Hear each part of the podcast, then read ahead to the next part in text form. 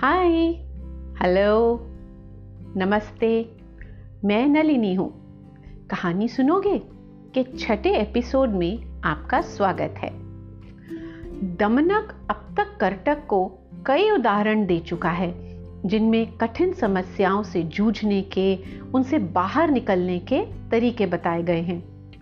देखने में छोटे और कमज़ोर जीव भी मन शांत रखकर और अपनी बुद्धि का प्रयोग करके स्वयं को मुसीबत से निकाल सकते हैं। अपनी बात को और गहराई से बताने के लिए वो करटक को जुलाहा और राजकुमारी की कहानी सुनाता है, जिसमें एक जुलाहा कपट द्वारा भगवान विष्णु और ब्रह्मा जी को भी उलझन में डाल देता है और अंत में अपना लक्ष्य प्राप्त भी कर लेता है। तो चलिए हम भी कर्टक के साथ ये कहानी सुनते हैं, जो भारत के दक्षिणी क्षेत्र में स्थित है, जुलाहा और राजकुमारी। दक्षिण क्षेत्र गौडा में श्वेत कमल नाम का एक समृद्ध शहर था, जहाँ एक जुलाहा और एक बड़ई रहते थे। उन दोनों में घनिष्ठ मित्रता थी। वे दोनों ही अपने अपने काम में निपुण थे और इसी कारण उन्होंने बहुत धन दौलत भी कमाई थी। वे अच्छा खाते अच्छा पहनते और मन लगाकर अपना काम भी करते। काम के बाद वो दोनों शहर घूमने निकल जाते। एक दिन वो दोनों शहर के वार्षिक उत्सव में सम्मिलित हुए, जो एक भव्य समारोह था। दूर दूर से लोग आए थे। ये दोनों मित्र भी अपने सुंदर रेशमी वस्त्रों में सुसज्जित होकर घूमने निकले। शहर घूमते घूमते वो एक भव्य महल के पास पहुँचे। दोनों ने महल की सुंदरता निहारते हुए ऊपर की ओर देखा। वहाँ झरोके में एक अत्यंत सुंदर युवती खड़ी थी। जुलाहा बस उसे एक टक देखते ही रह गया। मंत्र मुग्ध जैसे पूरा संसार थम गया हो। उसे और कुछ दिखाई नहीं दे रहा था। उसे उसी क्षण असीम प्रेम की अनुभूति हुई। घर लौटने पर जुलाहा जैसे खो सा गया था। ना उसने कुछ खाया, ना पिया, बस ऐसे ही बिस्तर पर बेसुध पड़ा रहा। दूसरे दिन सुबह जब उसका मित्र बड़ई नहा धोकर, तैयार होकर नए दिन के लिए आया, उसके घर पहुँचा तो हैरान हो गया। ये क्या जुलाहा उसी तरह पिछले दिन के कपड़ों में अब तक बिस्तर पर पड़ा था। सब कुछ बिखरा बिखरा लग रहा था। वो अपने मित्र के लिए बहुत चिंतित हुआ। उसने बहुत पूछा, पर जुलाहा चुप रहा, कुछ नहीं बोला कि उसे क्या हुआ है। बड़ई के बहुत आग्रह करने पर भी उसने अपनी मन की स्थिति बड़ा सोच समझ के बताई। कि उसे राजकुमारी से प्रेम हो गया है और वो उसके बिना जीवित नहीं बचेगा। बड़ई ने उसे समझाया कि वो तो एक राजकुमारी है, महल में सैनिकों से घिरी रहती है और तुम एक जुलाहा हो। राजा वीरभद्र कभी अपनी बेटी की शादी तुमसे नहीं करेंगे। पर जुलाहा तो कुछ समझने को तैयार ही नहीं था। अंततः बड़ई ने उसे आश्वासन दिया कि वो राजकुमारी और जुलाहे के विवाह के लिए कोई ना कोई उपाय अवश्य निकाल लेगा। अपने मित्र के आश्वासन से प्रसन्न होकर जुलाहा काम पर लग गया। उसने अब तक के सबसे सुंदर कपड़े बुनने शुरू किए। उसका दिमाग और दिल दोनों बस केवल राजकुमारी से मिलने पर लगे हुए थे और यही उत्साह और प्रेम उसके बुने कपड़ों में भी झलक रहा था। इस बीच बड़ई भी अपने काम पर लग गया। अगले दिन जब वो जुलाहे के घर आया तो अपने साथ कपड़े से ढकी हुई कोई बहुत बड़ी वस्तु खींचते हुए लाया। जुलाहे के पूछने पर उसने कपड़ा हटाया और जुलाहे को आश्चर्यचकित कर दिया। कपड़े के नीचे लकड़ी का एक गरुड़ था। बिल्कुल भगवान विष्णु के गरुड़ जैसा। परंतु इस लकड़ी के गरुड़ में कई पुर्जे और यंत्र थे, जिनकी मदद से यह लकड़ी का गरुड़ उड़ सकता था। बड़ई ने दोस्त को इन यंत्रों के माध्यम से गरुड़ को उड़ाना सिखा दिया और साथ ही साथ ये भी समझाया कि अब वो इस गरुड़ पर बैठकर राजकुमारी के महल तक आराम से पहुँच सकता है। आगे उसने ये भी बताया कि जुलाहे को देर रात जाना चाहिए और भगवान विष्णु के समान वस्त्र पहनने चाहिए, ताकि यदि किसी ने उसे महल की ओर उड़ते हुए देख भी लिया तो यही समझेगा कि स्वयं भगवान विष्णु या उनका गरुड़ आया है और कोई जुलाहे को परेशान नहीं करेगा। वो आराम से राजकुमारी से मिल सकेगा। जुलाहा बेसब्रे से रात होने की प्रतीक्षा करने लगा। रात होने पर वो बहुत ध्यान से तैयार हुआ। किसी देवता से कम नहीं लग रहा था। फिर उस लकड़ी के गरुड़ पर सवार होकर वो राजमहल की ओर उड़ने लगा। बड़ई ने गरुड़ के यंत्र और कलपुर्जे बहुत ही सफ़ाई से बनाए और लगाए थे। जुलाहा आसानी से गरुड़ को उड़ाकर राजमहल की छत की ओर ले गया। जहाँ राजकुमारी अपने बिस्तर पर लेटी, अपने भविष्य के सपने बुन रही थी। अचानक राजकुमारी ने आकाश में एक बड़ी सी आकृति उड़ते हुए देखी। वो चौंक कर बैठ गई और उस आकृति को ध्यान से देखने लगी। ऐसा लग रहा था मानो स्वयं भगवान विष्णु अपने गरुड़ पर बैठकर कहीं जा रहे हों। मगर ये क्या? गरुड़ तो राजकुमारी के महल की ही ओर आ रहा था। राजकुमारी अपने बिस्तर से उठकर खड़ी हो गई। कुछ पल में गरुड़ उसकी छत पर आकर रुक गया और उसमें से सुंदर, सजीले, दमकते हुए, प्रभु, भगवान विष्णु साक्षात रूप में उसके सामने खड़े थे। राजकुमारी तुरंत उनके चरणों में गिर पड़ी और उन्हें प्रणाम किया। वो प्रभु की ओर देख ही नहीं पा रही थी। बड़ी मुश्किल से श्रद्धापूर्ण स्वर में बोली, प्रभु, आपके दर्शन से मैं धन्य हो गई। मेरे लिए क्या आज्ञा है, प्रभु? आदेश दीजिए। जुलाहा समझ गया कि वो राजकुमारी को छलने में सफल हो गया है।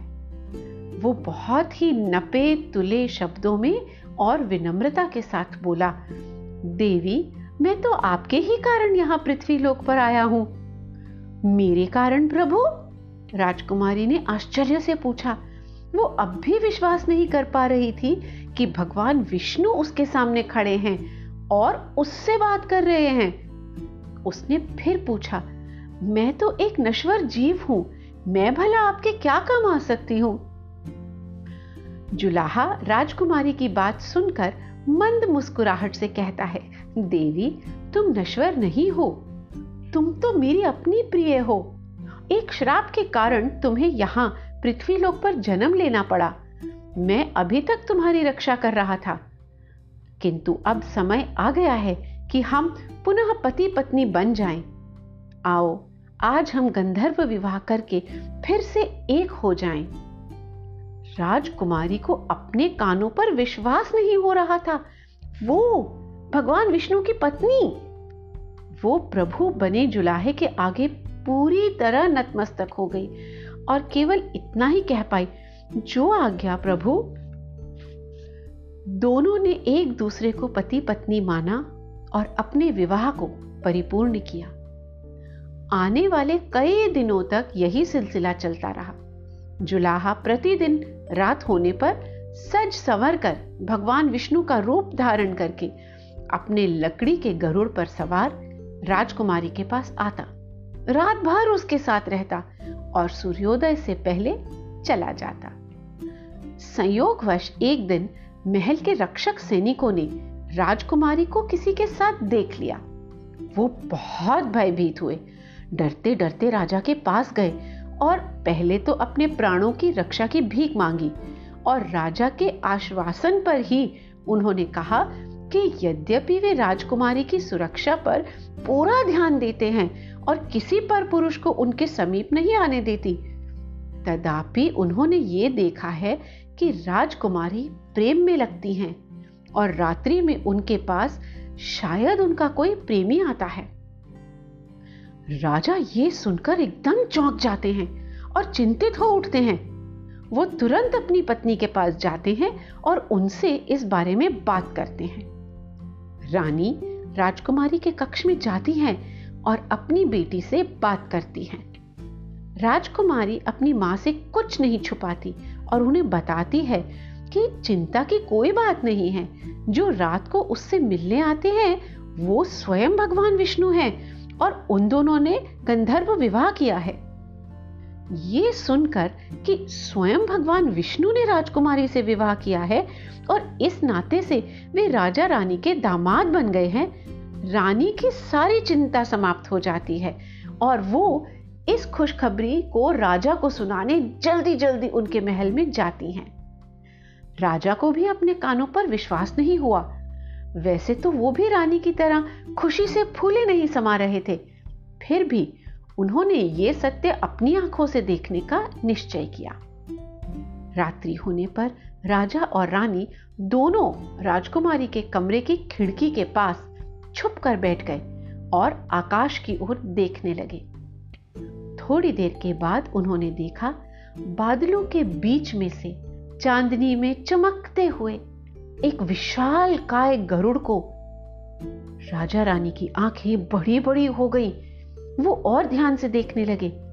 गरुड़ के ऊपर कोई सवार था। धीरे धीरे गरुड़ अपने सवार को लेकर राजकुमारी की छत पर उतरा और उस पर से चार भुजाओं वाले चमकते वस्त्र आभूषणों से सुशोभित वो उतरे। बिल्कुल वैसे ही जैसा सुना था, पढ़ा था और चित्रों में देखा था। राजा तो पूरी तरह से मंत्रमुग्ध हो चुके थे। अपनी खुशी में रानी से बोले, रानी, पूरे संसार में हम दोनों से अधिक भाग्य, भाग्यशाली कोई भी नहीं है।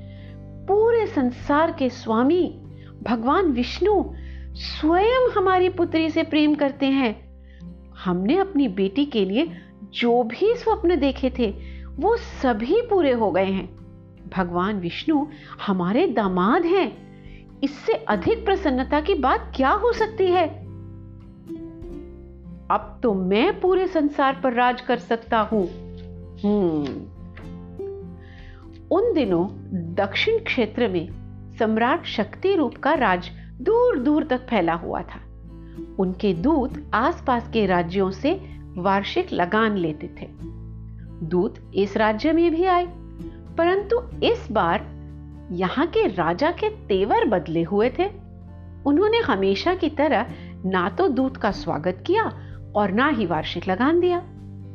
राजा वीरभद्र के ऐसे व्यवहार से दूत थोड़ा खींच गए। उन्हें समझ नहीं आ रहा था कि राजा ऐसा करके क्या कहना चाहते हैं। उन्होंने राजा को चेतावनी भी दी कि यदि उनका ऐसा ही व्यवहार रहा तो उन्हें सम्राट शक्ति रूप के क्रोध का सामना करना पड़ेगा। राजा ने दूत की चेतावनी को कोई ध्यान नहीं दिया। वे तो इसी घमंड में घूम रहे थे कि भगवान विष्णु उनके दामाद हैं और अब उन्हें किसी से डरने की आवश्यकता नहीं है। वो पूरी तरह से भ्रमित हो चुके थे। जब सम्राट शक्ति रूप को राजा के ऐसे व्यवहार का पता चला तो वे बहुत क्रोधित हुए। उन्होंने तुरंत अपनी सेना को आदेश दिया कि वे हमले की तैयारी करें।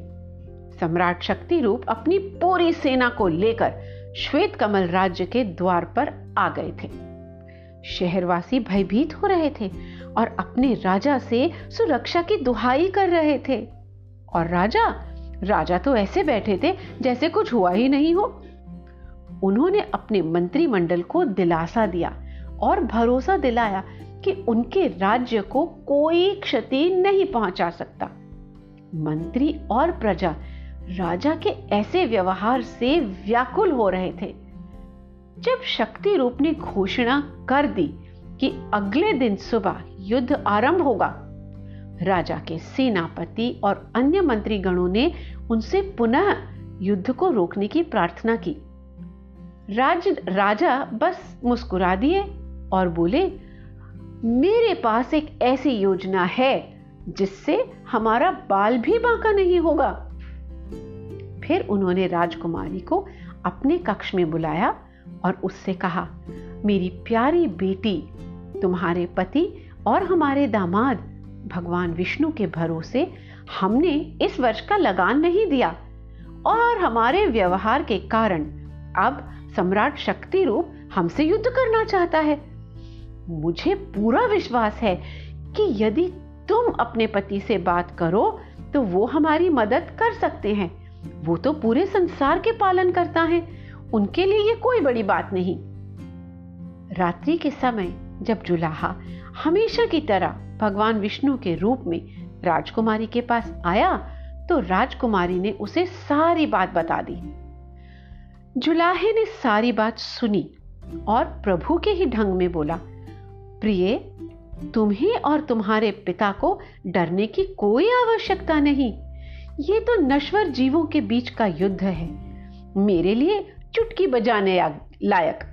जाओ और अपने पिता से कह दो कि कल प्रातः मैं अपने सुदर्शन चक्र से शत्रु का विनाश कर दूँगा। वे चिंता मुक्त रहें। राजकुमारी का चेहरा खुशी से दमक रहा था और सीना गर्व से फूल रहा था। वो दौड़ी दौड़ी अपने पिता के पास गई और सारी बात उन्हें समझा दी। राजा ने शहर में घोषणा कर दी कि युद्ध समाप्ति पर बड़ा जश्न होगा और जीत की खुशी मनाई जाएगी। राजा का ऐसा आत्मविश्वास देखकर प्रजा भी उत्साहित हो उठी और अपने राजा के गुणगान करने लगी। इधर जुलाहे ने राजकुमारी से तो कह दिया कि वो ये युद्ध अपने ससुर के लिए जीत लेगा। परंतु मन के भीतर की सच्चाई तो वो जानता था। परंतु राजकुमारी से उसका प्रेम भी सच्चा था। उसे समझ नहीं आ रहा था ऐसी स्थिति में वो क्या करे। उसने निश्चय कर लिया कि युद्ध में तो वो जाएगा और पूरी सच्चाई से लड़ेगा भी। ये जानते हुए भी कि वो असली विष्णु भगवान नहीं है। उसके मन में उथल पुथल चल रही थी। वो राजकुमारी को शत्रु के हाथों खोना नहीं चाहता था। इसी परेशानी में उसकी रात बीती। वैकुंठ से आया एक दिव्य पक्षी। ये सारा घटनाक्रम देख रहा था। वो उड़ते उड़ते वैकुंठ पहुँचा और सारी बात भगवान विष्णु को बता दी। साथ ही साथ ये भी कहा कि यदि जुलाहा सच में कल के युद्ध में गया तो वो तो हारेगा ही, ये निश्चित है। और वो भी भगवान विष्णु के रूप में। यदि ऐसा हो गया तो दुनिया में हाहाकार मच जाएगा कि भगवान विष्णु एक मानव से हार गए। और यदि वो जुलाहा आपके रूप में मारा गया तो आप ही सोचिए प्रभु दुनिया का क्या हाल होगा। लोगों का विश्वास डगमगा जाएगा। अनैतिकता बढ़ जाएगी प्रभु। सोचिए और कुछ करिए। भगवान विष्णु गहरे सोच में पड़ गए। कुछ समय बाद वो अपने गरुड़ की ओर मुड़े और उससे बात की। वे बोले, पक्षीराज, इस जुलाहे में हमें अच्छाई की चमक दिखती है। और शक्ति रूप का वध इसी के हाथों नियति ने ठहराया है। और इस नियति के लिखे को पूरा करने में हम दोनों को इस जुलाहे की मदद करनी होगी। मेरा एक अंश उसके अंदर प्रवेश करेगा और ऐसे ही तुम्हारा एक अंश उसके लकड़ी के गरुड़ में प्रविष्ट होगा। मेरा सुदर्शन चक्र भी उसके चक्र को बल देगा। गरुड़ ने प्रभु के आगे शीश झुकाकर कहा, जैसी प्रभु की इच्छा। इधर पृथ्वी पर जुलाहा भगवान विष्णु की प्रार्थना करके राजकुमारी को निर्देश देता है कि वो युद्ध के लिए तैयार है और उसकी पत्नी और राजकुमारी होने के नाते वो उन सभी धर्म क्रियाओं को पूरा कर ले जो युद्ध की पूर्व संध्या को की जाती हैं। दूसरे दिन सूर्योदय होने पर विष्णु रूपी जुलाहा युद्ध के लिए कवच में सुशोभित था। माथे पर विजय तिलक, मंत्रों का उच्चारण, फूलों और पंखुड़ियों की वर्षा। सूर्यदेव भी अपनी पूरी लालिमा बिखेरे हुए आकाश में चमक रहे थे। युद्ध के बिगुल और ढोल बजे सभी के दिलों में एक अनोखा उत्साह जगा गए। युद्ध जीतने की शक्ति जगा गए। श्वेत कमल के राजा अपने घोड़े पर सवार युद्ध भूमि पे अपने स्थान पर आ गए। सामने सम्राट शक्ति रूप भी आ चुके थे। पैदल सैनिकों ने युद्ध का आरंभ किया।